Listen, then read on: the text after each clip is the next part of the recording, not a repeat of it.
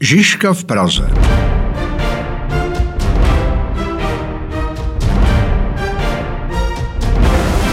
Vítejte u dalšího historického podcastu Info.cz Jízda dějinami. Jak už jste slyšeli od Petra Nárožného, dnes si budeme povídat o roli, o sudech a hlavně o historickém využívání a zneužívání husického vojevůdce hejtmana Jana Žižky Strocnova. Je to aktuální téma, protože letos si připomínáme 600 let od bitvy na Vítkově, připomínáme si také 600 let založení husického města Tábora. V tomto městě probíhají velké oslavy, které ovšem tak trochu narušil koronavirus, o čemž budeme ještě mluvit. A nedávno, na začátku prázdnin, jsme také zaznamenali debatu o tom, jestli česká televize má pořád ještě vysílat film Jan Hus od Otakara Vávry. Podcast Jízda dějinami moderuji já, Jan Januš, a ve studiu jako vždy vítám pana profesora Martina Kováře, historika, spolupracovníka Info.cz a také našeho dnešního hosta, kterým je ředitel Husického muzea v táboře Jakub Smrčka. Dobrý den, pánové. Dobrý den. Dobrý den, přeju. To, že je o Jana Žižku Strocnova stále velký zájem, svědčí jednak to, že když my na Info.cz vydáme jakýkoliv článek, který se týká Žižky nebo husitství, tak má opravdu velkou čtenost. Lidi táhne to téma pořád. To je jedna věc. A druhá věc je, že Petr Čornej oni na předvánoční trh uvedl knihu eh, Žižka, kterou vydalo nakladatelství Paseka podle našich informací se té knihy už prodali desítky tisíc kusů, což je výborné číslo, nejenom na historickou monografii nebo na tu obzvlášť, ale i na jakoukoliv knihu v českém jazyce. Jak na vás, pánové, tohle to působí? Proč si myslíte, že si tolik lidí v dnešní době koupí, koupí takhle obrovskou knihu o Žižkovi? Jestli můžu poprosit pana Smrčku jako našeho hosta? Myslím si, že eh, to vnímáme už delší dobu, nebo vlastně celou dobu, eh, co eh, se o českých dějinách hovoří na veřejnosti, že je Jan Žižka mezi tou možná desítkou, možná první pěticí těch nejvýznamnějších historických osobností, jak je lidé vnímají.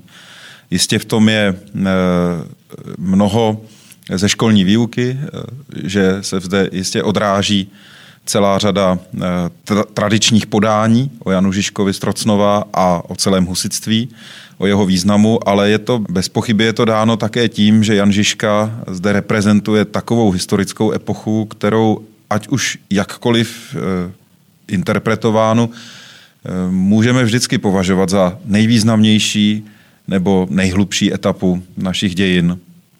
Naváže Martin Kovář? Proč si, proč si, pane profesore, myslíte, že se knížky o Žižkovi prodají, de, prodávají desítky tisíc kusů?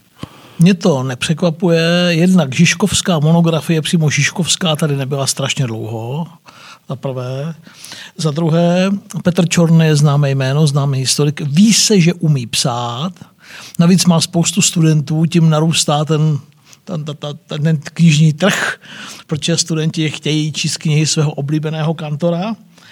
A v neposlední eh, řadě, když už se podívám na to, jak je to tlustá kniha, tak to slibuje velký příběh, velké počtení. A teď, a to s tím souvisí, a nemyslím to vůbec zle, je to taky jako vhodná dárková, je to pěkný dárek. No, už je to narození nový, vánoční, do budoucna a tak dál. E, takže tohle všechno k radosti autora, jistě i nakladatele, dohromady dá m, mm, prostě tu čtenost a tu navíc koronavirová krize ještě nedorazila, čili odpovídá to jí Když ta kniha vycházela. Když ta kniha vycházela, čili odpovídá to jí koupě schopnosti občanských tříd, jak říkal Josef Škvorecký a Navrana. Je to tak a patrně nejde jenom o tu knihu. Můžete to, pane řediteli, vy třeba potvrdit i co se týká počtu návštěvníků vašeho muzea, obecně zájmu o tábor a třeba o knihy, které vy vydáváte. Jak tohle je? Potvrdit to mohu. Zájem o husickou epochu je setrvalý. Návštěvníků nám neubývá ubývá. Samozřejmě, pokud eh, je nějaká nedávná opatření, eh, jak si objektivně omezila, tak eh, se ten návrat koná jenom v intencích, jaké jsou možné. Nicméně návštěvníci stále přicházejí a chtějí se dozvědět o husitství víc. Myslím si, že je to otázka i jako různých konfesních pohledů, protože husitství zajímá a nějakým způsobem fascinuje i ty, kdo s ním třeba z nějakého důvodu nesouzní a rádi by vlastně měli ty dějiny trochu jiné, ale už to nejde. Dějiny už se odehrály a je potřeba je pochopit. Tak ještě jednou, jak pánové vy vidíte Jana Žižku? Pan doktor Smrčka už to naznačoval. Může ještě ten svůj pohled rozvést? Navázal bych na uh, informace a uh, posu, posouzení té knihy Petra Čorneje, která je i pro mne samozřejmě klíčovým zdrojem poznání uh, hlubokých detailů o době a osobnosti Jana Žižky Strocnova. Velice vítám styl, jakým Petr Čornej svou knihu napsal. Je pro mne velmi čtivá i proto, že obsahuje řadu teologických souvislostí a že se snaží eh, na Žižku podívat komplexně ve smyslu jeho osobnosti, že se snaží hledat důvody jeho konání, nejenom popisovat ty děje, což je samo o sobě také velmi důležité, protože ty souvislosti nejsou vždycky popsány dostatečně synteticky. Je to velká syntéza, ale zároveň je tady vhled, hluboký vhled do Žižkovy osobnosti, nebo aspoň velmi seriózní pokus, jak bylo už správně řečeno, Eh, monografie vychází snad po sto letech po pekařově práci, která jediná zastupovala Žižkovou dobu a najednou pro mne otevírá nové možnosti poznání eh, nebo nové výklady, jak rozumět Žižkově osobnosti. Třeba, že jsou tady i další syntetické práce dalších mnoha špičkových historiků. nechtěl bych zapomenout jméno Františka Šmahela. Je to tak. Jestli můžete navázat, pane profesore, jak vy vnímáte Žižku i, i vaším pohledem historika, který se věnuje zejména 20. století? Tak eh, právě nebudu předstírat, že znám Jana Žižku, ale eh, o 20. století snad něco vím. Eh, samozřejmě patřím ke generaci, která je poznamenaná tím Vávrou. To k tomu se dostaneme. Já ho samozřejmě vnímám primárně pohodem historika 20. století. Eh, všichni jsme poznamenaní tím Vávrou samozřejmě. Já to viděl jako pěti nebo šestiletý kluk a bylo to, hm, hluboce to na mě zapůsobilo touhle větou, bych to asi schrnul. Ještě bych se vrátil k tomu, co říkal pan doktor, hm, ne, že by to mělo nějakou extra vypovídací hodnotu, ale nějakou jistě. Když byla soutěž o největšího Čecha, tak před Janem Žižkou před pár lety skončili pouze Karel IV., Tomáš Masaryk, Václav Havel a Komenský. A hned pak je Žižka. Takže se nám vešel do té vaší první pětky, pane doktore. Uh, Žižka je samozřejmě robustní postava, nejednoznačná, komplikovaná, uh, která má velmi zajímavý reálný život, ale taky ten posmrtný, to je ten, který mě zajímá především. A jeho interpretace se strašně proměňovala. Od Palackého přes Tomka, přes Pekaře, vy jste ho zmiňoval. Uh, byť nenapsali Žižkovskou monografii, tak samozřejmě Šmahel, Kejř na něj neustále naráželi. Taky nesmíme zapomínat Jiráskova Žižku, protože Jiráskův Žižka formoval pohled nejedné generace eh, na, na tuhle postavu. Já si to teď vzpomínám, protože tatínek měl ten metr třicet mm, Jiráska v knihovně. Dodnes si pamatuju na Gotvárovu předmluvu k vydání Jiráskových sebraných spisů, když jsem se chystal na dnešní natáčení, tak jsem si to napsal, pak jsem to zkontroloval a udělal jsem tam jen jednu maličkou chybu. Tam stojí, hlásíme se k Jiráskovi a je nám blízký. Bližší než staré kapit- společnosti kapitalistické, že ve svém díle mistrně vystihl, které to naše tradice vedou vpřed k svobodě a k rozkvětu národa. Jeho dílo nás tedy učí správnému pohledu na naši minulost, postihuje naše národní sebevědomí a plní nás dějným optimismem a vírou v tvořivé síly lidu. Tak pardon, nezapomeňme taky na to, že jednu generaci, nejednu generaci, eh, i ten Jirásek nějakým způsobem formuloval, i pokud je na Žižku. Je to tak, to je tedy interpretace Gotwalda, Jiráskova díla, ale my se na to Jiráskovo dílo podíváme nesprostředkovaně. Petr Nárožný nám totiž dneska v tomhle podcastu bude číst různých klasických děl. Bude číst Jiráska, bude číst Palackého, bude číst přímo i to, co možná napsal nebo diktoval přímo Jan Žižka Strocnova. Teď tedy začínáme Alojzem Jiráskem, částí starých pověstí českých o Žižkovi.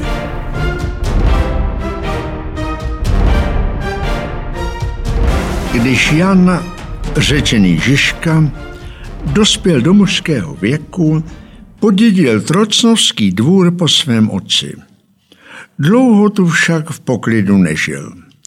Dostal se do sporu s Jindřichem z Rožmberka, přemocným vladařem a pánem v těch jižních končinách země, jenž i samému králi branou mocí se opřel. Ten pan z Rožmberka nedbal hrubě práv svých zemanských sousedů a tak se stalo, že mladý vladyka Trocnovský, dbalý své cti a své nezávislosti, chopil se zbraně a stal se opovědným nepřítelem krunovského pána i budějovických Němců, s nimiž měl také spor. Boj byl nerovný. Nezámožný Zeman nebyl z to, aby přemohl mocného pána a bohaté královské město. Mstil si, jak mohl. A když mu v tom zápase vypálili dvůr a zničili všechen majetek, utekl se do lesů a bojoval nerovný boj dál, až se ho přátelé ujali a za ní se u krále přimluvili. A tak milostí krále Václava IV.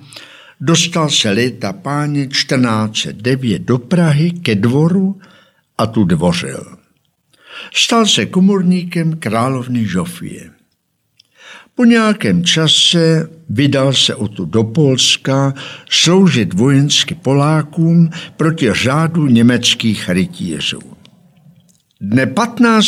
července léta páně 1410 bojoval s mnohými Čechy a Moravany v polském vojště u Tannenberka, kde němečtí rytíři byli ukrutně na hlavu poraženi. V té Tannenberské bitvě byl se Žižka hrdinsky a tu mu prý oko vyťali. Když pak delší dobu pobyl v polském království, vrátil se do vlasti a zase do Prahy ke dvoru královu. Sa služebníkem královny Žofie doprovázeli často do betlémské kaple nakázání proslaveného kazatele mistra Jana z Husince. Toho si trocnovský Zeman velmi oblíbil i jeho učení. Samuž vážného smýšlení souhlasil upřímně, když betlémský kazatel vytýkal všelijaké nezřízenosti a nešvary tehdejší společnosti, světské i duchovní. Ohledně Jana Žižky panuje množství nejasností. Dobře to ilustruje i Husické muzeum v táboře, které má množství obrazů Jana Žižky z Trocnova, protože neznáme jeho podobu. Ta interpretace toho, jak, jak vojevůdce vypadal, se také vyvíjela. V souvislosti s tím, nakolik můžeme věřit Jiráskovi a dalším romanopiscům? Jak, jak vy vnímáte to jeho dílo? Byl to spíš Eh, spíš historik nebo spíš spisovatel, který opravdu si vymýšlel tam, kde bylo třeba? Pane řediteli. Myslím si, že Alois Jirásek, nakolik ho znám a byl jsem také fascinován jeho dílem, četl jsem jeho romány eh, velmi poctivě, takže eh, jsem se do nich vždycky ponořil, tak nakolik jsem ho poznal, byl velmi poctivým historikem. Byl to romanopisec, který eh, si samozřejmě musel pomoci, aby ten příběh vystavěl, tak jako každý tvůrce, možná ještě dnes bude eh, o nějaké literatuře nebo filmu a umění řeč. Každý tvůrce musí vlastně tu historii dostavět sám, protože eh, žádná kronika, žádný historický pramen není tak přesný nebo není tak obsáhlý a vypovídající, aby za něj tuto práci udělal. Pak už jde ovšem o to, nakolik je ten autor poctivý, eh, nakolik pracuje s těmi prameny a nebojí se zároveň ten příběh vystavět, ale pochopitelně na základě svého poznání a toho nejlepšího vědomí. To znamená, nakolik eh, se snaží co nejméně fabulovat, vystihnout ducha doby a porozumět té době. To je nejtěžší i pro historika jako takového. Pro každého historika samozřejmě, čím jdeme dále v historii, tím je to náročnější, protože se těžko vžíváme do myslí lidí. A zde je potřeba eh, říci, že Jirásek uměl toto vystihnout velmi dobře, velmi podmanivě. Můžeme o tom diskutovat, nemusíme vždycky věřit, eh, že pohnutky a myšlenky postav byly takové, jak zaznívají v jeho knihách, ale dává to smysl a velice se ten příběh probarvuje. Pokud jde o tu atmosféru, tak tedy podle vás Jiráskovi můžeme věřit, to je v pořádku. Do značné míry, do značné míry. Já nechci si myslet, že Jirásek zastoupí historickou práci, ale myslím si, že úloha historického románu je tady pořád vlastně přítomná, že dodnes jsou autoři, kteří jsou velmi úspěšní tím, že píšou vlastně historickou faktografickou beletrii a Jirásek patří k mistrům tohoto umění. Mimochodem, já jsem nedávno dělal rozhovor s režisérem filmu Havel, Slávkem Horákem, a ten říká, že fakta nikdy nesmí zkazit dobrý příběh. Tak asi k tomu musíme přistupovat i takhle. Pane profesore, mimochodem, vaši studenti, myslíte, že čtou ještě Jiráska? Doporučil byste jim to? Jaký, jaký vy na tohle máte pohled? Alois Jirásek a Jan Žižka. Nejdřív uteču k tomu, co jste řekl. Fakta nesmí zkazit dobrý příběh. To je strašně, to je úplně fantastická věta. Jo? Já jsem s okolností včera mluvil s představitelem Pavla Landovského jsme dělali rozhovor velký s Martinem Hoffmanem a bavili jsme se na podobné téma. Ale fakta nesmí zkazit ten příběh. Když píšu historickou práci, píšu historickou práci. A když píšu román nebo točím film, tak píšu román nebo točím film. To znamená, podívejme se, jak Quentin Tarantino, co udělal s Hitlerem ve svém filmu a tak dále. Čili Hirásek byl velmi vzdělaný, pokud je o historii, nepochybně, ale byl to beletrista, byl to prozaik, psal historické romány a novely, zdůraznuju romány a novely takhle je potřeba se nedívat. Byl nesmírně pracovitý, plně podepisu, co říkal pan ředitel. Nesmírně pracovitý, pečlivý, to říkal, myslím, že o Verich. Kdyby psal v Hollywoodu, tak byl multimilionář prostě, protože uměl postavit ten příběh. Jo? Tak... Uh, Takže takhle to musíme brát. A ještě když se... Já netuším, nakolik... Uh, vrátím právě k těm studentům. Myslíte si, že Jirásek je pořád téma, nebo respektive je to četba, kterou si najdou i dnešní, řekněme, dvacátníci? To jsem tedy strašně skeptický. Já jsem starý chlap, mě bude 55 let a už když jsem já chodil na 19. a 20. století na literaturu v 80. letech, tak to drtivá většina mých spolužáků četla, řekněme, se sebe zapřením. Uh-huh, uh-huh. A, to je, a to je 35 let. Ale jak jsem vás poslouchal, tak byste to možná oba doporučili, nebo ty knihy asi nemáte za špatné a za mě, pardon, aspoň do toho, aspoň se na to podívat, aspoň do toho nahledu, dát tomu jeden, dva večery, třeba. Nikdo už dneska z těch mladých lidí neučte FL věka, to, to, to, je, to, to nic si nepředstírejme, ale dát tomu jeden, dva večery, jeden víkend třeba, nebo jet do tábora, do muzea k panu řediteli a večer se podívat do Jiráska, to bych jim teda doporučil v každém případě.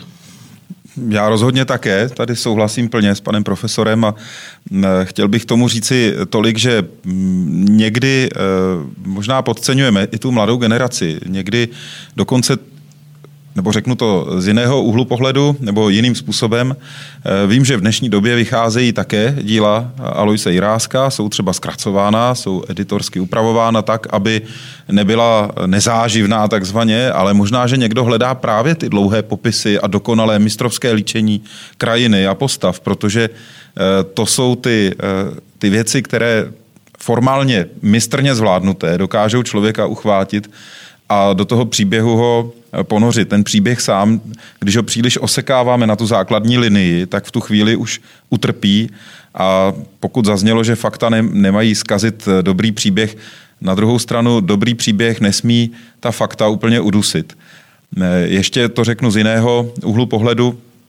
Myslím si, že beletrista, romanopisec, který píše historickou prózu, tak nemusí vždycky psát jako ten historiograf, nemusí dělat poznámky pod čarou a spochybňovat každé druhé tvrzení, protože doplnil to bílé místo na mapě poznání nějakým svým, nějak, nějakou svou představou nebo fabulací, logickým vyústěním, ale on musí dospět ke stejnému závěru jako ten historik, co se týče třeba charakteristiky těch postav. Pokud někdo jedná nemravně, tak pokud to ví o něm historiografie, tak romanopisec ho nesmí najednou vylíčit v jiných barvách. To už by byla lež a to už není historická próza, to už je lež. To už, to už je pokleslý žánr v tu chvíli. A tady si myslím, že Jirásek nesklame. Je to tak? Pan profesor, ještě já si? Já si teď nejsem úplně jistý, protože před nějakým časem uchvátila Británii autorka, která se jmenuje Hilary Mentelová a která napsala trilogii z časů Jindřicha VIII. Ten první svazek už, první dva svazky už vyšly česky, první se jmenuje Wolf Hall, má stejný název jako v angličtině, není to přeložené. A pak její pokračování, třetí díl se překládá.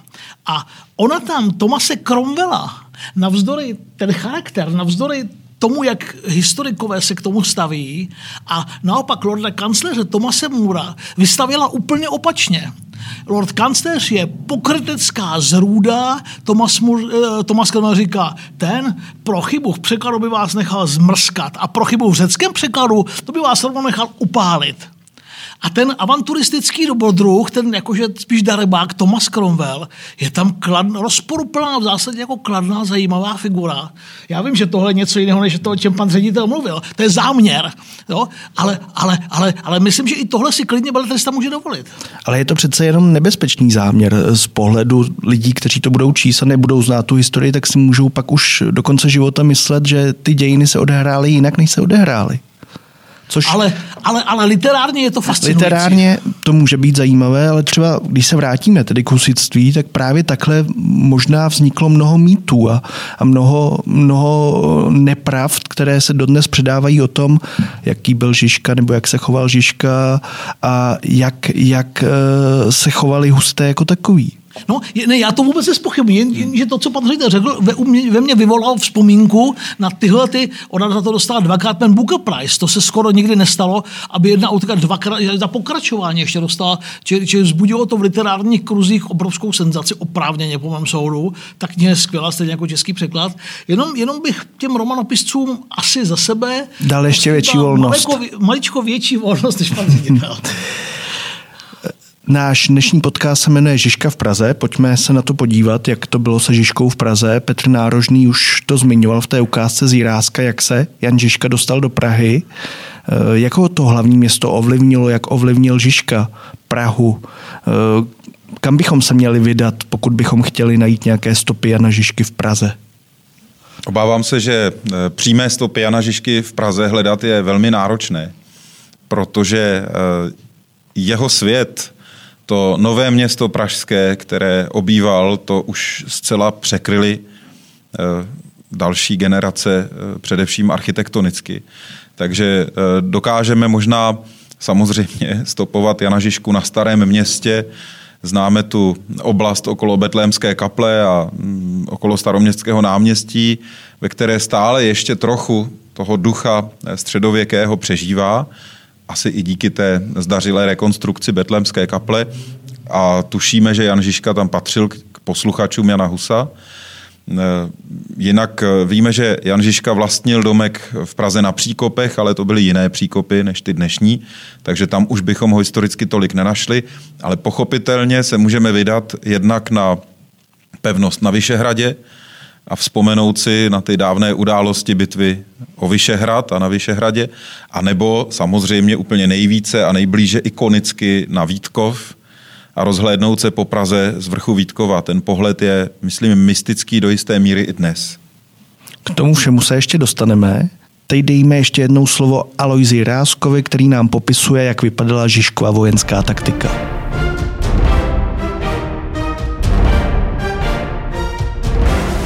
U sudoměře pomohl si Žižka rouchami a plynami žen proti přečetné jízdě nepřátelské. Jindy zase nastrojil na ní tříhrané kotvice ostrých hrotů, kteréž dal po zemi rozházeti. Když se pak nepřátelé hnali na jeho voj, vráželi si jejich koně ostré boce kotvic do noh i chromili naráz nebo náhlou a prudkou bolestí poplašeni, vzpínali se, z řady vyrážili a jiné zadnější plašili, takže se šik rozvrátil a všechen houf upadl v zmatek a nepořádek. Často také klamal Žižka své protivníky tím, že dal kuním své jízdy podkovy obráceně přikovati aby nepřítel zavedl v opačný směr a na nepravou stopu. Nejvíce však se proslavil a sobě pomohl svými vozy, kterými včas potřeby hradil své selské, většinou pěší vojsko. Žižka naučil svůj lid, vozity válečné i spižní, pořádat a šikovati, štrhovat a těsně srážeti kolo na kolo v mocnou hradbu, jak bylo potřeba dle počty a síly nepřátel nebo dle polohy bojiště. Hradby měly tvar sedlákům známým, jako v podobě motiky, hrábí, kosy a podobným.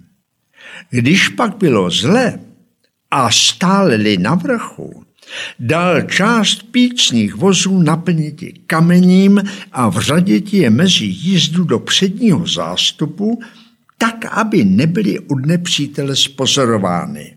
A když nepřítel pod vrchem dole se chystal k útoku, rozestoupila se jízda na v rozkaz, aby měli vozy, jež byly mezi nimi točeny volno, a pak těžké ty vozy plny hrubého kamení spuštěny dolů. Jeli, jeli, kulačím dále, tím průčej se točila, vozy drnčely, třásly se, řměly v divoké síle, až se půda chvěla. Nikdo jim nemohl čeliti. Nikdo je zastavit, jeli až dojeli, až se zřítili s rachotem a vrazili do nepřátelského šiku. Drtili, proráželi, káceli, zabíjeli a když se i sami převrhli, děsně hubili ve svém pádu. A nežli se nepřítel jen zpamatoval, již poručil Žižka svému lidu hnáti útokem, jako se tak stalo u Malešova proti Pražanům léta páně 1424.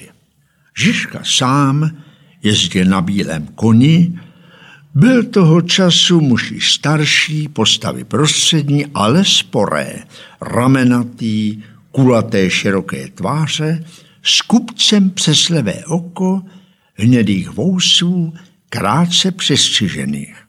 Včas boje v udění jezdil maje velitelský palcát v ruce. Jinak nosil kulatou čepici, kožešinou lemovanou, spod níž mu padaly vlasy až ke tmavému kloku či plášti bez rukávů, pod ním směl sukni a na nohu škorně tedy Žižka jako vojevůdce. Eh, už jsme zmínili eh, Vyšehrad, zmínili jsme Vítkov, pražské bitvy husitů.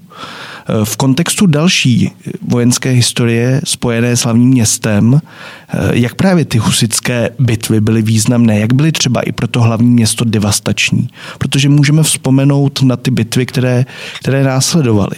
Letos na podzim si budeme připomínat 400. výročí bitvy na Bílé hoře. Eh, známé švédské obléhání Prahy. Nedávno jsme si připomínali půlkulaté výročí pražského povstání. Tak právě v tomhle kontextu husické bitvy a Praha, co byste k tomu řekli, pane řediteli? Tak eh, máme pochopitelně eh, výročí 600 let bitvy na Vítkově a v podstatě si povídáme ve stejných dnech, kdy se odehrála, takže to je asi úplně nejvíce na snadě. Ta bitva na Vítkově se odehrála mimo hranice pražských měst. E, to je něco signifikantního. To se podařilo pochopitelně tehdy za pomoci městské a venkovské koalice Janu Žižkovi z Trocnova e, odrazit e, Zikmundovo křížové vojsko a byl to nejenom velký moment na poli cti a slávy, jak se říká, ale byl to také velký psychologický moment pro Prahu, protože to vojsko opravdu do vnitřní Prahy nevstoupilo a tedy když, eh, ne, když nebudu brát v potaz eh, Pražský hrad, který byl Zikmundem Lucemburským obsazen. Eh, to samozřejmě musíme také zauvažovat, ale centra městských aglomerací, to znamená Staré město, Nové město a Malá strana, v době husických válek sama pražská města přímo těmi vojsky tolik neutrpěla, Eh,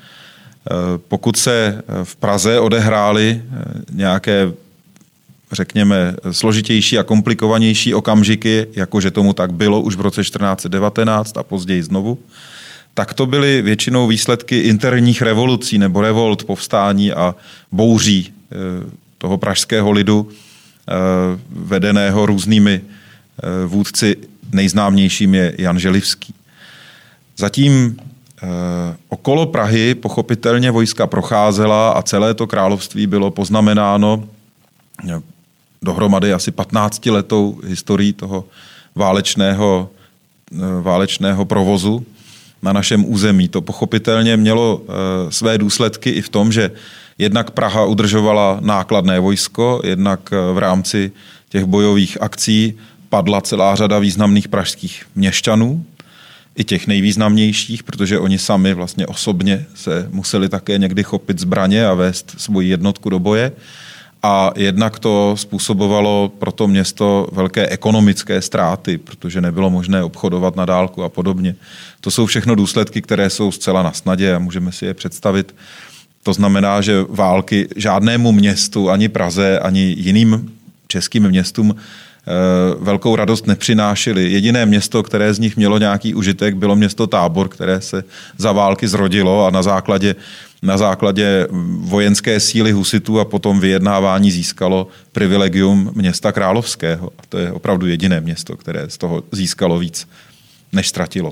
Pohledem historika 20. století, ty husické bitvy, husické války a ty navazující boje, eh, co by vás, pane profesore, napadlo, co tady zdůraznit? Porovnání opravdu třeba až s pražským povstáním a s tím, jak dopadlo na Prahu. No, ono nebylo v dějinách tolik období, kdyby Češi, my Češi, tou ironii, kterou to říkám, kdybychom hráli fakt velkou významnou roli, zásadní roli, ať už v pozitivním nebo v negativním slova smyslu. A ten zájem o husitství mimo jiné plný z toho, že prostě v první polovině 15. století tomu tak bylo. To české téma husitství bylo evropské téma. E, mělo to veliké echo tehdy v Evropě a má ho svým způsobem ve společnosti i teď. E, a teď vůbec nechci mluvit o té komunistické interpretaci nebo dezinterpretaci husitství, byť byla zjevná, evidentní, ale i když jsme to už jako dospělí pochopili, v čem nás ten režim manipuloval, jak to dělal, tak jeden můj kamarád mi říkal, e, není historik, je řekněme mm, to je ekonom, ale s velikým zájmem, dost hlubokým o historii, říkal, přiznejme si, stejně kousek z toho co nám tehdy jako sdělovali, v nás zůstal.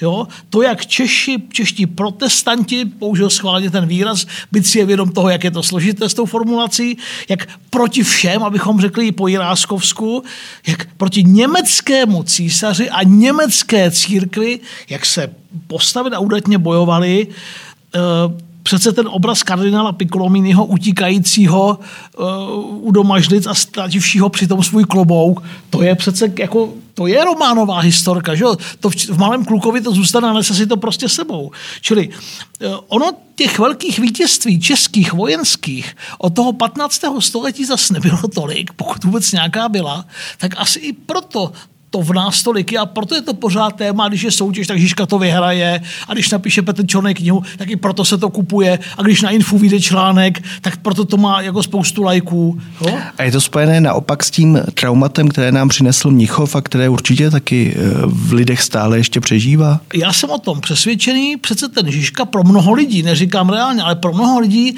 a to husitství antiteze Mnichova.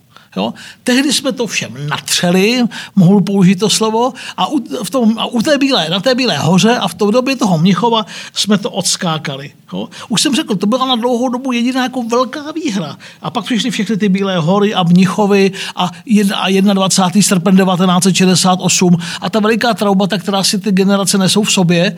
A v kontrastu s tím o to víc vynikne uh, ta husická epocha, protože uh, opravdu řečeno ad fontes nejde, nikdo moc nejde a složitosti husické doby, kdo vyhrál, kdo prohrál, se moc neřeší. Ale ten pocit toho tehdejšího vítězství a těch pozdějších porážek, ten kontrast je pro mnoho mnoho lidí ohromující. Ale to je právě to téma. Není to zase nějaký mýtus, který si spojujeme s tím husitstvím, jak tedy v úvozovkách Češi tehdy byli úspěšní, jak se jim dařilo a jak to všem nandali. Byl Žižka opravdu tak geniální vojevůdce, eh, jak si dnes myslíme? Pane řediteli? Já odpovím takovým drobným příběhem, abych navázal. Eh, před eh, pěti lety, nebo ještě dříve, před pěti lety jsme slavili velké jubileum mistra Jana Husa. A už předtím probíhaly různé debaty, připravovaly se různé projekty Při diskuzi nad jedním takovým filmovým projektem, který se bohužel potom neuskutečnil v té podobě, jaké byl připravován, jsme seděli v nějaké hospodě pražské a mladí kolegové, nebo už dneska středního věku kolegové historikové, zmiňovali právě tuto záležitost, to znamená jakási demitologizace dějin. Pokud to vezmeme do důsledku a budeme loupat ty dějiny jako slupky z cibule, tak nám na konci možná nezbyde vůbec nic. To by z nás měl Gintergrass radost. Takže uh, úplná uh, absolutní demitologizace vlastně není možná, protože uh, my nedokážeme ani to, myslím, myslím, že to není ani hermeneuticky možné, hovořit pouze v nějakých suchých faktech. Vždycky interpretujeme, na tom já tedy rostu, nebo tím, tím žiji, nebo to je prostě bytostně moje přesvědčení, že i to, jak věci sdělujeme, jak o nich přemýšlíme, i ta naše řeč je už vlastně interpretací, je zabarvená. Ta interpretace může být samozřejmě poctivější a méně poctivá, můžeme být ve službách nějaké ideologie, a nebo to může být opravdu mýtus ve smyslu, eh, ve smyslu nějakého, mm, nějakého neskutečného jevu, který si jenom, mm, kam si vkládáme, instrumentalizujeme ty dějiny.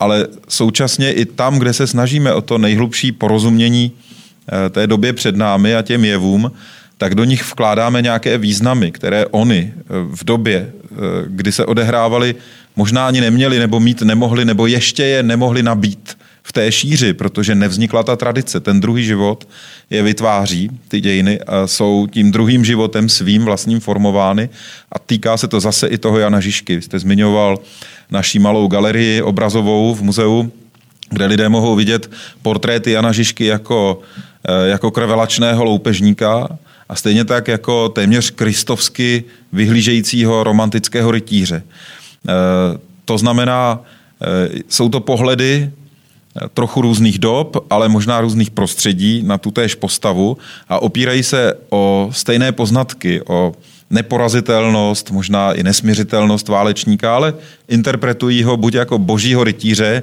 téměř jako zachránce pravé víry, anebo naopak jako nepřítele lidstva a kultury. A teď co si vybereme? A vůbec neplatí, eh, že pravda je někde mezi. Jo, to eh, se rádo říká, ale ne vždycky tomu tak je. A pravda je ještě někde za tím. A mm, nám se daří se někdy k ní přiblížit a e, to je ten úkol e, historie, jaký máme poznávat, abychom byli schopni se k té pravdě přibližovat, ale abychom byli schopni snést i tu rozporuplnost. Máme v české historii ještě někoho takového, jako byl Jan Žižka, ke komu bychom se tak upínali a měli ho za takového hrdinu, jako právě tohoto hejtmana? Když jsme u těch hrdinových několik, zůstatně úsictví Prokop Holý je pěkný, moc pěkný příklad, což navíc je zdůrazněno tou jeho smrtí u Lipan. Konec konců zase vzpomínka na dětství Maroldovo panoráma u Lipan, když jsem to poprvé viděl, Patří to přikivuje. Jo? Tak, tak jasně, voják, politik, uh, z těch starších dějin vzpomíme si Přemysla Otakala druhého, tragickou smrt na Moravském poli, nebo Jana Lucemburska u Kresčaku. Jo. Mimochodem, není to náhoda, že ty další tři všichni jsou to mrtvoli, všichni, všichni jak zemřeli v bitvě. Jo. Jestli v tom třeba není pro, to české, pro, ten čes, pro ty české dějiny něco příznačného. Jo. Že, že, že to Prokop Hory, Lipany, Moravské pole, Přemysl Otakar, uh, Jan Lucemburský, Kresčak. Jo? To, ve to jsou tragické postavy. Nakonec i ten Václav, kterého máme tady na náměstí Kousek, tak, tak je zapíchnutý svým bratem, taky je to vlastně tahle postava. Jestli nám to o tom českém národě jako něco neříká. No je asi pravda, že ten romantický mýtus často musí být podpořený tím, že ten hrdina nakonec umírá. Eh, režisér Petr Jákl připravuje velkofilm Žižka. Jeho uvedení se tedy patrně kvůli koronakrizi o něco posunulo. Do kin by měl zamířit eh, až v příštím roce. Budeme si tedy muset ještě počkat, jak ten film bude vypadat, ale myslím si, že o mnohem svědčí jeho anglický název v překladu středověk. Tak tady patrně to bude ten Žižka, ten, ten rytíř, ten bojovník, ten neskutečný Žižka. Ale v divadle komedie se hraje také eh, nově husická trilogie Jan Hus, Jan Žižka, Jan Roháč. To představení má podtitul Divadelní archeologie podle Aloise Jiráska.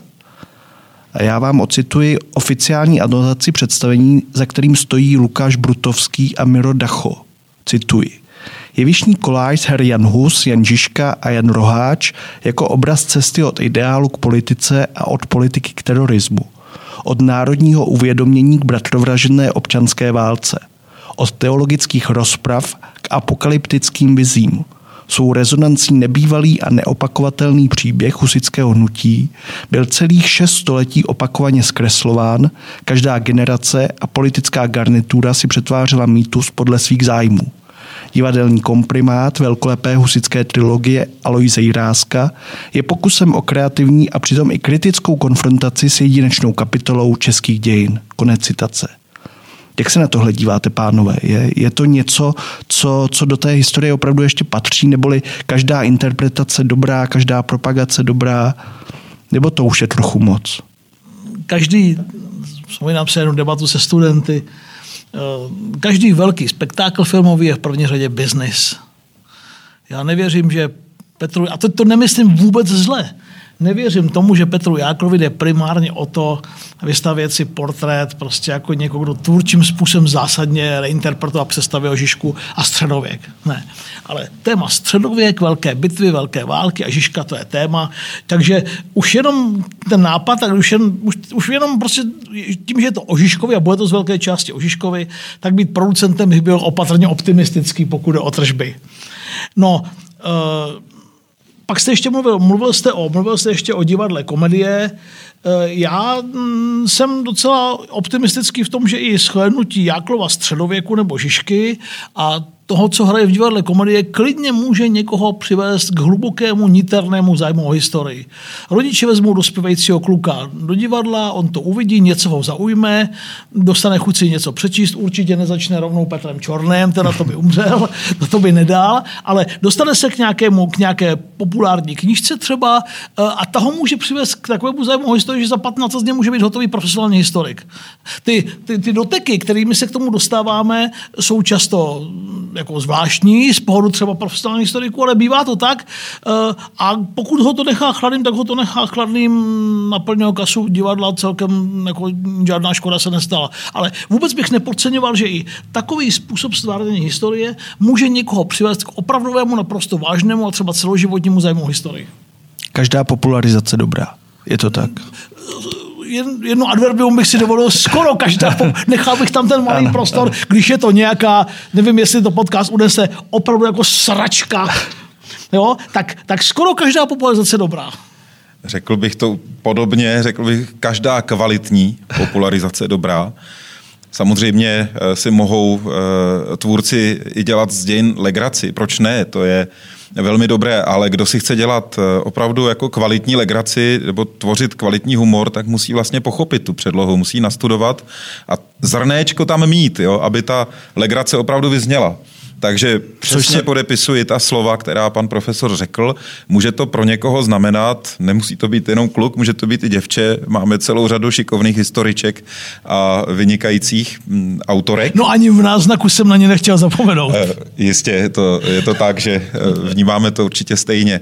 Ale e, co se týká e, informací, které mám o tom připravovaném velkofilmu, režiséra Jákla, eh, tak jsem zaznamenal, protože to samozřejmě hlouběji znát nemohu, dokud ten film nebude vidět, zaznamenal jsem, že eh, se eh, má zabývat epochou života Jana Žižky, kterou my neznáme a která je vlastně předhusická o které víme minimum informací a proto si ji právě režisér vybral, že tam tvoří úplně fabulovaný příběh a ne, vlastně se asi úplně nechce dostat do křížku s profesionálními historiky nebo vůbec s tou historiografií a nechce se vlastně nabourávat do husického mýtu. On chce zřejmě vykreslovat dobu středověku, dobu rytířů a válečníků, pokud se mu to podaří a pokud tam budou věrné ty historické reálie, to je vlastně to, na co nejvíce trpí ta filmová tvorba, že nedokáže udržet věrnost těch reálí, což je v dnešní době velmi probádané pole, takže tam samozřejmě celá řada kritiků. Jakmile tam maličko uhnete, tak hned se sesype eh, velká kritika, ne vždycky je třeba... Běda, hned dostane režisér, co proto. Ano. A ne vždycky je to úplně oprávněná kritika, protože ne všechny ty reálie jsou tak jednoznačné, jak si lidé rádi představují. Nicméně film je jednoznačný, tam prostě vidíme něco a něco nevidíme, to je jasné. Někdo si musí prostě ty boty obout a ty boty buď budou černé nebo hnědé, to se nedá jako obejít.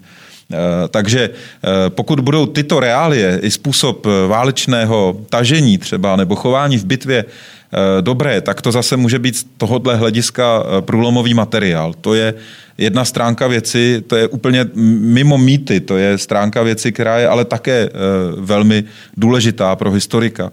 A samozřejmě v rámci těch reálí je důležité, jak se k sobě lidé chovají, jak eh, funguje nějaký vztah eh, pán, sloužící, kolega, spolubojovník. To jsou zásadní věci pro pochopení eh, psychologie těch postav a vlastně psychologie doby. Takže ani ten, kdo by se zabýval pouze bitvou a reáliemi a vůbec ho nezajímá nějaká ta otázka takzvaných velkých dějin, těch politických dějin, tak ten se, ani takový člověk se nemůže vyhnout těm kulturním dějinám, protože ty eh, kulturní niance a detaily tam vždycky budou. Takže vlastně můžeme s určitým očekáváním vyhlížet vstříc uvedení tohoto filmu. Možná nám neukáže historickou postavu Jana Žižky, ale určitou fabulaci vystavěnou na základě jeho postavy což pochopitelně může propagovat české dějiny za, za hranicemi naší země, to jsme možná taky nezmínili, je vlastně, patří k nejznámějším postavám českých dějin právě Jan Žižka, Jan Hus. Jako, to znají téměř všichni na celém světě. Téměř samozřejmě, ale pokud někdo studuje evropské dějiny, tak husitství slyšel, takže zná jméno Husa a dozví se jméno Jana Žižky Strocnova. Možná i proto ten film nese jeho název navážeme právě tím, jak Žižka přistupoval k válčení a, a vlastně i ke svým spolubojovníkům. Možná napsal dokument, který se nazývá Žižkův vojenský řád, nebo nadiktoval nějakým způsobem, může být jeho autorem. A právě v tomto dokumentu jsou vypočtena pravidla, podle nich se mají bojovníci chovat a pokud je nedodrží, tak také kruté tresty, které za toto nedodržení následují. Petr Nárožný nám teď kus přečte a to češtinou 15. století.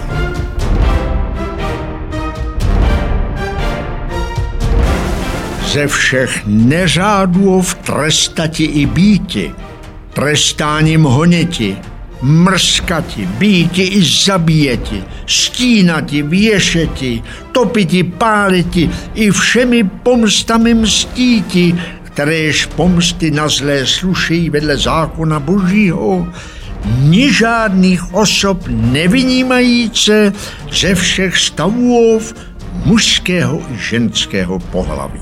Tak a teď pojďme k tomu, co už jsme tady několikrát zmínili, čeho jsme se dotkli, a to je kolektivní paměť, národní cítění a taky komunistická propaganda, která, která husity mohutně využívala, zneužívala.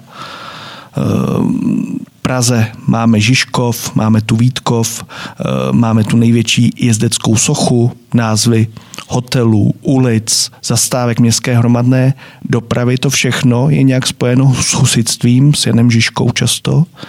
V táboře eh, v restauraci si člověk také může dát jídla, eh, která jsou spojena se jmény hejtmanů Kdy začalo docházet k takovému to využívání husitství? Protože nebylo to, nebylo to až ve druhé polovině 20. století, bylo to daleko dříve. Myslím si, že eh, hledejme počátek tohoto zájmu o husitství v 19. století, v době, eh, kdy se husitství vrátilo do českých dějin. Byla to zásluha nikoli v pouze, ale především Františka Palackého, jeho eh, takového velkého obratu v pohledu na české dějiny, který prosadil neúplně jednoduše Eh, bylo to politicky eh, také trochu horké téma. A jeho dějiny národa českého nejdříve eh, museli výjít v německém jazyce a teprve později v českém. Ale nebyl to pouze František Palacký, pochopitelně, byla tady určitá tradice zájmu o husitství už starší O Žižkovi i o Husovi tušili něco lidé už předtím, ačkoliv samozřejmě ta doba 18. století a 17. století už se snažila tu památku vymazat, úplně to vymazat nešlo. Byli tady protestanti, kteří vždycky nějakým způsobem to téma zase přinesli. Byla tady literatura k dispozici, ať byla zakázaná nebo ne, tak se mezi učence dostávala. Bylo tady eh, už fungující osvícenství, které se vracelo k těmto vzorům a hledalo, vlastně vytvářelo ty vzory i v těchto postavách dějin, především tedy v Janu Husovi. Nicméně i Jan Žižka patřil do té osvícenské literatury a to nejenom třeba německé, ale také francouzské nebo anglické. Eh, a také na východ od nás byly tyto postavy známy. Takže v tom vzdělaném světě se jako eh, určitá eh, řekněme, taková tajuplná komnata poznání historie, otevíraly možnosti poznat takové ty no, nonkonformní postavy dějin. Samozřejmě byly vždycky vylíčeny v nějakém světle a byl okolo toho určitý mýtus. A tím se dostávali zpětně z toho zahraničí do dějin našich. Tedy už v době e, osvícenství zde byla e, zahraniční literatura, německá, francouzská i anglická, která se zase dostávala na naše území do těch vzdělaných vrstev a kruhů. Tak to je jedna stránka věci. Další stránka věci je až druhá polovina 19. století, kde už na našem českém písečku se budoval sebevědomý moderní český národ, nebo aspoň to kulturní a politické sebevědomí i v politických stranách a zrodilo se vlastně novohusitství v mladočeských kruzích, ale tady nejsem ten pravý odborník. Předám slovo ale, ale klidně můžeme skočit ještě o trochu dál. A to Masarykovo heslo, tábor je náš program. Co to znamená? Protože to je poměrně známé, nevím, jestli lidé úplně vědí, jak to interpretovat. No důležité, kdy a kde to řekl bez toho se to skoro nedá vysvětlit. Eh, on to řekl 21. prosince v táboře na 1918, to je potřeba si dodat, na cestě do Prahy. A byla to fakticky vzato součást odpovědi starostovi táborskému, doktoru Josefu Kosovi. Eh, já jsem byl pečlivý, takže to přečtu celé. Také vám děkuji, těší mě, že jsem se mohl zastavit v táboře, v tom historickém městě, jak jste dovolil eh, Tábor je náš program a tomu programu zůstaneme věrni. Prosím vás všechny o spolupráci. Čeká nás ještě práce a té práce bude dost. Tak pokud o interpretaci, to pan ředitel ví určitě mnohem líp než já. Ono pak se to přepisovalo trochu jinak, ten projev. Eh, nezapomeňme, kdo, kdy a kde to řekl. Eh, jsme u samotného zrození Československé první republiky a eh, husitství nepochybně bylo vnímáno jako určité antiteze a vymezení se vůči katolické církvi, vůči vládnoucím Habsburkům. V tomto smyslu je potřeba po mém soudu číst toho Masaryka. Jo? To znamená, vymezujeme se vůči bývalé dynastii, vůči bývalé monarchii a vůči katolické církvi. A v tom budíš náš program, buďme svoji, tedy po Československu. Takhle já si to čtu, ale uh, pan ředitel mě buď, pot, to buď potvrdí, nebo mě opraví. Uh, nedělal bych z toho větší, nehledal bych v tom nic fan, fantasticky složitého.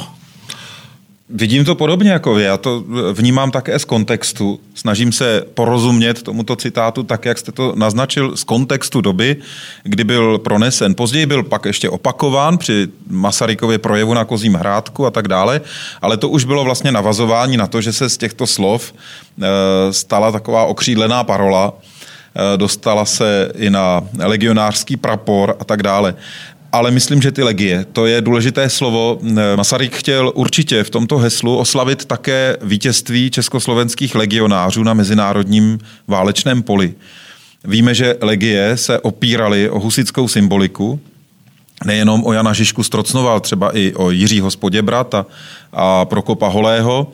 Používali kalich, dokonce na východní frontě si z nich Rusové dělali legraci, protože tomu rozuměli jako štamprla a mysleli si, že to je nějaká oslava popíjení alkoholu, nerozuměli tomu symbolu, ale každopádně, každopádně potvrzuji z kontextu, rozumějme tomu, eh, Masaryk se také snažil nějakým způsobem vložit do husitství nějaký demokratický ideál a tvrdil, že idea tábora je v zásadě demokratická, takže kromě vítězství eh, jaksi v rámci té antiteze vymezení se proti Rakousku, proti austrokatolicismu, tak to tady bylo také vítězství demokracie.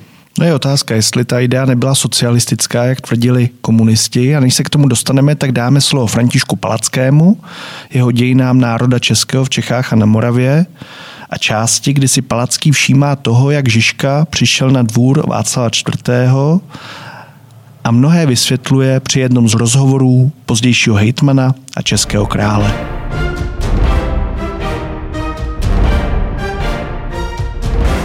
O Žižkovi mužíš poněkud obstálem až potud se málo vědělo, ačkoliv v několika válkách se vyznamenal. Teprve nastávající doba i potřeba měla objevit je světu podivné schopnosti jeho. Byv dědicem jen několika dvorů a úroků ve vesnicích Trocnově a Čeřově nedaleko Budějovic, náležel ke nejnižší třídě zemanstva českého i musel od mládí hledat štěstí svého po světě zbraní v rukou. Až král Václav k němu zřetel svůj obrátiv, přivinul ho ke dvoru svému a počal si v něm libovati. Povídá se, že jednou zaraziv se spaci v milce již odedávna jednohokého v neobyčejném rozjaření a zamlčev se s tváří zasmušilou, co si na mysli přemítal i hleděl před sebe osuhle, na otázku, co je tak dojímá, že dostal za odpověď. A který Čech mohl by s chladnou krví dívat se, když cizozemci vůkol haní, stíhají a týrají náš národ jako kacíře a v dalekých zemích pálí se nejšlachetnější mužové naši, jako by zločincové byli. Milí jene, veď se mu král, což pak tomu říkati máme? Co dělati? Možno-li napraviti to zase? Umíš-li, tedy naprav. My toho rádi přejeme. Od té doby Žižka osoboval prý sobě i právo, i povolání, aby hájil husitství způsoby všemožnými. Tak a jsme u toho komunistická propaganda, husitství, dvě důležitá jména. Zdeněk Nejedlý, Otakar Vávra. Aniž bych je chtěl spojovat, aniž bych chtěl uh, hledat nějaké nevhodné paralely, tak tito dva muži patrně ovlivnili to současné vnímání husitství, to, o čem už mluvil třeba profesor Kovář více než kdokoliv jiný. Uh, propaganda a bílá místa, o kterých jsme taky tady několikrát mluvili, to, že o Žižkovi toho mnoho nevíme, o husitství toho mnoho nevíme, to je asi něco, co je pro tu propagandu ideální, předpokládám, protože právě ta bílá místa se pak dají zaplnit právě tak, jak ten propagandista potřebuje. Pane řediteli. No, řekl bych dokonce k tomu Zdeňkovi Nejedlému, že se mu podařil téměř husarský kousek, protože v době, kdy on působil, ještě myslím dobu předválečnou, O husitství eh, národ věděl velmi mnoho. Eh, mnohem více než dnes se četly eh, texty, které přinášely přímé vlastně přepisy těch například dopisů Jana Husa nebo Jana Žižky, textů s nimi spojených. Mnoho kronik se četlo, bylo to vydáváno v lidových čítankách v několika edicích už za starého Rakouska, to nejvíce na přelomu 19. a 20. století, ale znovu ve 20. letech 20. století. Vedle toho tady byla popularita Aloise Jiráska a tak dále, takže lidé měli velké a hluboké povědomí o eh, historických souvislostech a osobnostech husitství. Jenom, pardon, máme, bych řekl, nejenom intelektuálové, jo, ale široké vrstvy společenské. To bylo strašně důležité, myslím tohle, že se to netýká úzké vrstvy intelektuálů. Přesně, přesně tak a týkalo se to pochopitelně školní výuky. Takže ve chvíli, kdy chtěl někdo eh, ten ideový obraz husitství zvrátit jaksi ve svůj prospěch, ve prospěch marxistického výkladu dějin, tak to musel mít velice dobře vyfutrováno, velice dobře eh, podloženo, eh, argumentačně a samozřejmě i faktograficky. A na to se Zdeněk Nejedlý zase hodil, protože to byl faktografický genius, který dokázal eh, syntetizovat obrovské množství vědomostí. Eh, to známe i z té jeho práce Dějiny husického zpěvu, která je dodnes citovatelným eh, zdrojem poznání a minimálně slouží jako pramen k diskuzím pro spoustu muzikologů nebo historiků husického zpěvu nebo husické doby obecně. Ale Nejedlý patřil tedy k podporovatelům levicových ideálů, k obdivovatelům Sovětského svazu, což mu nepochopitelně vydrželo i po té, co Sovětský svaz nejenom navštívil, ale i tam vlastně za druhé světové války bydlel nebo žil a působil.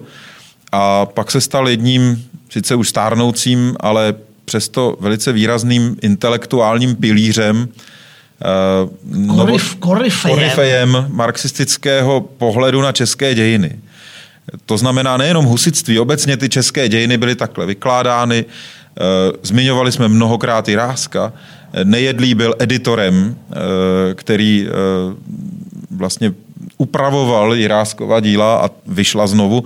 Pozor na to, až budeme Jiráska číst, podívejme se, kdy vyšla ta kniha z jaké dílny editorské pochází. Ono to tam vždycky není napsáno, ale jak tam vidíme 1953 a podobně, tak už buďme ostražití. A to nebrat teda?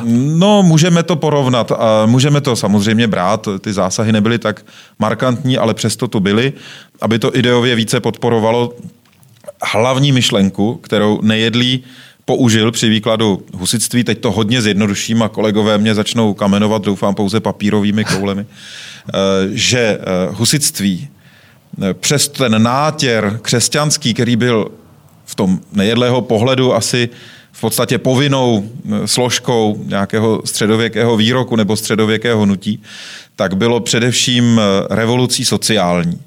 A takhle se na husitství dívali komunisté a proto odtud mohli v rámci té marxistické historiografie vykládat svou vlastní revoluci jako eh, pokračování těch předchozích a jednou z těch významných revolucí pro náš národ, nejvýznamnější sociální revolucí, bylo husitství v tomto pohledu. Zase samozřejmě na druhou stranu, pokud, pokud to znamenko obrátíme a budeme se snažit odmítat zcela tento pohled na dějiny a řekneme, že to bylo pouze náboženské hnutí, tak zase nebudeme právy, věci, nebudeme mít pravdu. Proto bylo to husitství tak silné, proto bylo tak nevyhnutelné. A není možné si jenom říkat, že to byl nějaký náboženský spor, který se bohužel s chodou špatných okolností přenesl kam si mezi sedláky a, a, a místo univerzitních eh, disputací se začaly používat meče a, a, a cepy okované. Tak jednoduché to také není. No a pak navázal Otakar Vávra, jeho slavná husická trilogie Jan Hus, Jan Žižka proti všem. Tak ta se nese zcela v tom duchu, v jakém teď pan ředitel říkal, o jak o tom teď mluvil, to od, odpovídá to i časově samozřejmě, i interpretačně. To, e, ta trilogie byla důležitá, protože film byl nesmírně cený nástroj ideologické propagandy, určitě efektivnější než eh, samotný Jiráskův upravený text. Eh, konec konců, znova opakuju, už jsem to naznačil, působilo to ještě v 70. letech 20. století, což zní skoro neuvěřitelně. Ehm, a když si vzpomínám, já, ono, ono, to má, on to je silný příběh, jo? Hus, který se nechá upálit, Žižka stojící v čele mohutného vítězícího vojska proti cizákům. Já, když jsem se chystal na dnešek, vzpomněl jsem si na, na, obec, na obecnou školu na to, jak tam Igor Hnízdo předčítá a hraje pak na housle a jak všichni ti kluci, eh, jak jim tečou slzy, tam na břehu Rýna hranice vzplála. Jo? Tak eh, Samozřejmě, že to, že Vávra neměl nejenom problém tvořit eh, řekněme, v různých režimech. Eh, byl profesionál, který uměl svoje řemeslo a dal do toho co nej, to nejlepší z něj a vždycky to nějakým způsobem odráželo hm, atmosféru té doby. Tak je tomu i v případě téhle husické trilogie a tak je potřeba se na ní prostě dneska dívat. Také jsme svědky teď debaty, kdy se řeší, zda jsou všechny filmy vhodné nebo nevhodné. E, má česká televize vysílat Vávru, protože teď nedávno při svátku mistra Jana Husa se řešilo, zda je vhodné připomenutí, když právě česká televize na svém druhém programu od 8 hodin večer zařadí Vávru. Jak, jak se na to díváte? Já jsem v tomhle hrozně liberální Kdyby to bylo na prvním programu, asi bych jako zvedl obočí, ale vezmeme-li v potaz sledovanost ČT2, eh, letní večer, 8 hodin, tak si, mysl, tak si nemyslím, že by to mohlo komukoli jako ublížit, nebo že by to mohlo mm, poznat jeho pohled na, na, na historii, na vnímání historie. Spíš si to nostalgikové pustí, tak se podívám na kousek eh, Jana Husa. Mně vůbec, to jste se dotkl hrozně aktuálního tématu, bavili jsme se tomu s Churchillem, No, nemyslím, že by komukoli mohlo ublížit to, že si pustí, ne, ne, nevím, jestli to musí být v prime timeu zrovna teda, jo? Kdyby, kdyby, protože ten zájemce si to klidně pustí ve 21.30 taky, jo? Ale, ale, ale, ale že... ideální by asi bylo, aby ten divák znal ten kontext. Ale asi, asi, by, měl, asi, asi by ten kontext divák měl znát a aby to, aby to, ale zase kdo v českém prostředí dneska, kdo si to pustí, jako kdo nezná ten kontext, jestli je vůbec takový někdo jako je, jo, si říkám. Uh, protože mladí diváci se na to asi dívat nebudou, mladí, předpokládáte. Mladí si to nepustí, na to koukat nebudou a, a z těch, kteří, tí, kteří to pustí, o tom vědí svoje a buď jsou schopni ten kontext vnímat, anebo je nikdo nepřesvědčí stejně o tom, že to bylo jinak, kdyby to mělo 20 minut úvodního slova od Petra Čorneje. Takže, takže já jsem v tomhle tom fakt liberální a říkám si, že ne, nevidím jako nějak velký důvod, proč by to nemohlo běžet souhlasím s tím liberálnějším přístupem. Myslím si, že by možná jako neškodilo uvést nějakou informaci, že film prostě vznikl v určitém eh, historickém kontextu v době, kterou rozhodně nemůžeme považovat za dobu svobodnou Určitě. a že eh, je poplatný té době a že eh, je potřeba k němu přistupovat takto. Filmoví historikové by nám to asi uměli říci lépe. Víme, že tato díla skutečně měla být e, ikonickými a povedlo se to, jak to vidíme i dnes, pořád se pouštějí. E, byly to barevné filmy, to bylo naprosto výjimečné v té době a tak dále, ale k tomu se vracet už nechci, to už zaznělo. E, chtěl bych říci, že myslím, že horší než pouštět film v televizi tu a tam na nějaký svátek je skutečnost, že se nepodařilo ten film nahradit žádným jiným dílem a že ani eh, husovská trilogie nejmodernější, která vznikla a byla uváděna před pěti lety, nedokáže přebít oblibu eh, těch vávrových, těch vávrových filmů.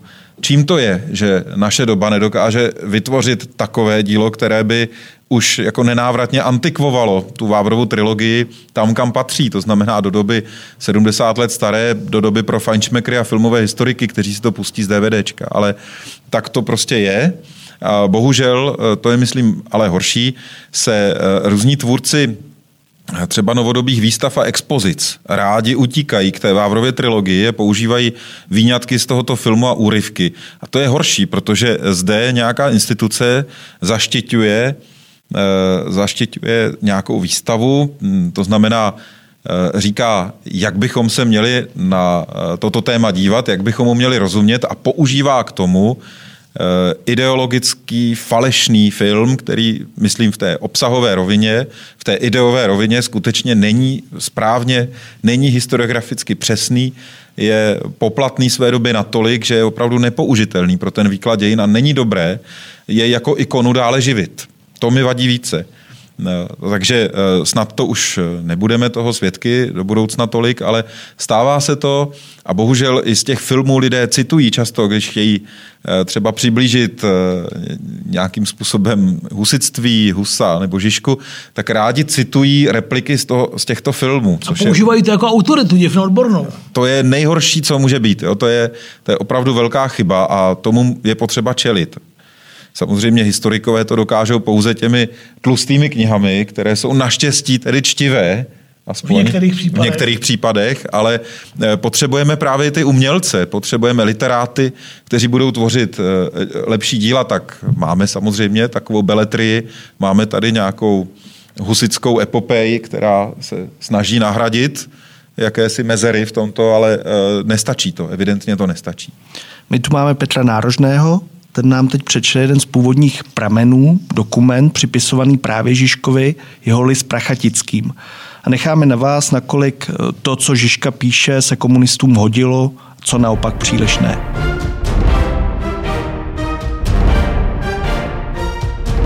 Milí bratři a sousedé, dáváme vám vědět, abyste, když slyšíte od svých pánů, že jsme se stali vašimi nepřáteli, tomu nevěřili, a my vám věříme jako svým dobrým sousedům, že tak učiníte, ale věřte, komu jsme nepřáteli. Všem špatným kněžím a světským lidem, kteří páší a stojí proti svatému evangeliu. Dáváme vám též vědět, že nenávidíme také všechny špatné křesťany pro neplnění čtyř artikulů. První je, aby slovo Boží bylo kázáno na všech místech a tedy ve všem křesťanstvu a to se neděje. Druhý artikul je, aby pravé tělo našeho pána a jeho svatá krev byly podávány všem věrným křesťanům mladým i starým. A třetí artikul je, aby panování všech od nejvyššího kněze, třeba i papeže, až k nejnižšímu a nejmenšímu nebylo trpěno, ať jde o statky nebo platy, a aby uvedené panování duchovních bylo pomocí světské moci ničeno. Čtvrtý artikul je, aby všechny zjevné hříchy byly potlačovány, ať již byly spáchány králem nebo pány, nebo vladykou, nebo farářem, osobou duchovní nebo světskou. Proto vám důvěřujeme jako svým milým bratřím, že přijmete pravdu a budete nám pomáhat proti všem falešným a nevěrným křesťanům, duchovním i světským, kteří odporují této svaté pravdě. O tom nám také dejte odpověď ve svých listech. A neučiníte-li tak, budeme vědět, že chcete být nepřáteli božími a všech táborských bratří. Dáno v Prachaticích v pátek před svatou Kateřinou. Jan Žižka, chval, vrchní hejtman táborský a Jeník, hejtman v Prachaticích. Tak a teď od propagandy pojďme k tomu, co se děje dnes, Janu Žižkovi v současnosti, k husitství v současnosti a k připomínání těch velkých výročích, o kterých už jsme tady mluvili na začátku, 600 let o vzniku tábora. Jak to v táboře vypadá, pane řediteli, na co byste pozval naše posluchače? Pochopitelně je tábor eh, jako každé eh, jiné město poznamenán tím, že se celá řada aktivit musela zrušit nebo přesunout, ale eh, i v letošním roce se odehrají v trochu změněné podobě slavná táborská setkání, která proběhnou od 11. do 13. září. A vysloveně vaše muzeum, Husické muzeum v táboře, plánujete ještě nějaké výstavy nebo nějaký speciální program? Také bych rád zmínil, že jste vydali speciální knihu o táboře. Tak na co byste ještě nalákal? Husické muzeum se připojuje jednak k organizaci toho historického festivalu Táborská setkání a budeme mít jednu zajímavou příležitost, protože budeme moci eh, přímo v rámci tohoto festivalu uvést eh, nové vydání vědeckých dějin tábora, prvního dílu z pera Františka Šmahela a dalších spolupracovníků. Takže to bude naše významná akce a při té příležitosti bude veřejnosti zpřístupněna po rekonstrukci Stará táborská radnice, významná památka, v níž bude představena výstava, která si všímá spíše moderních dějin města, jakási jubilejní výstava k táboru 1420-2020. Ale eh, to není všechno. My zpřístupňujeme už od letošního července expozici Tábor, obec spravedlivých i královské město, která je nově vybudována v Bechyňské bráně s vyhlídkovou věží Kotnov. Takže si mohu dovolit pozvat všechny posluchače na návštěvu tábora. Máme tam dvě zajímavé historické expozice. Ta druhá je věnována přímo husitství ve staré táborské radnici a pokud přijedou na táborská setkání, jistě nebudou litovat. Žižka tedy letos ožívá nejen v Praze, ale jak jsme si teď řekli, také v táboře. Neváhejte, vyražte do tohoto města, určitě nebudete litovat. My se s vámi pro dnešek loučíme a v našem podcastu necháme Žižku zemřít. A to způsobem, jakým to popsal Alois Rásek ve starých pověstech českých a v interpretaci Petra Nárožného.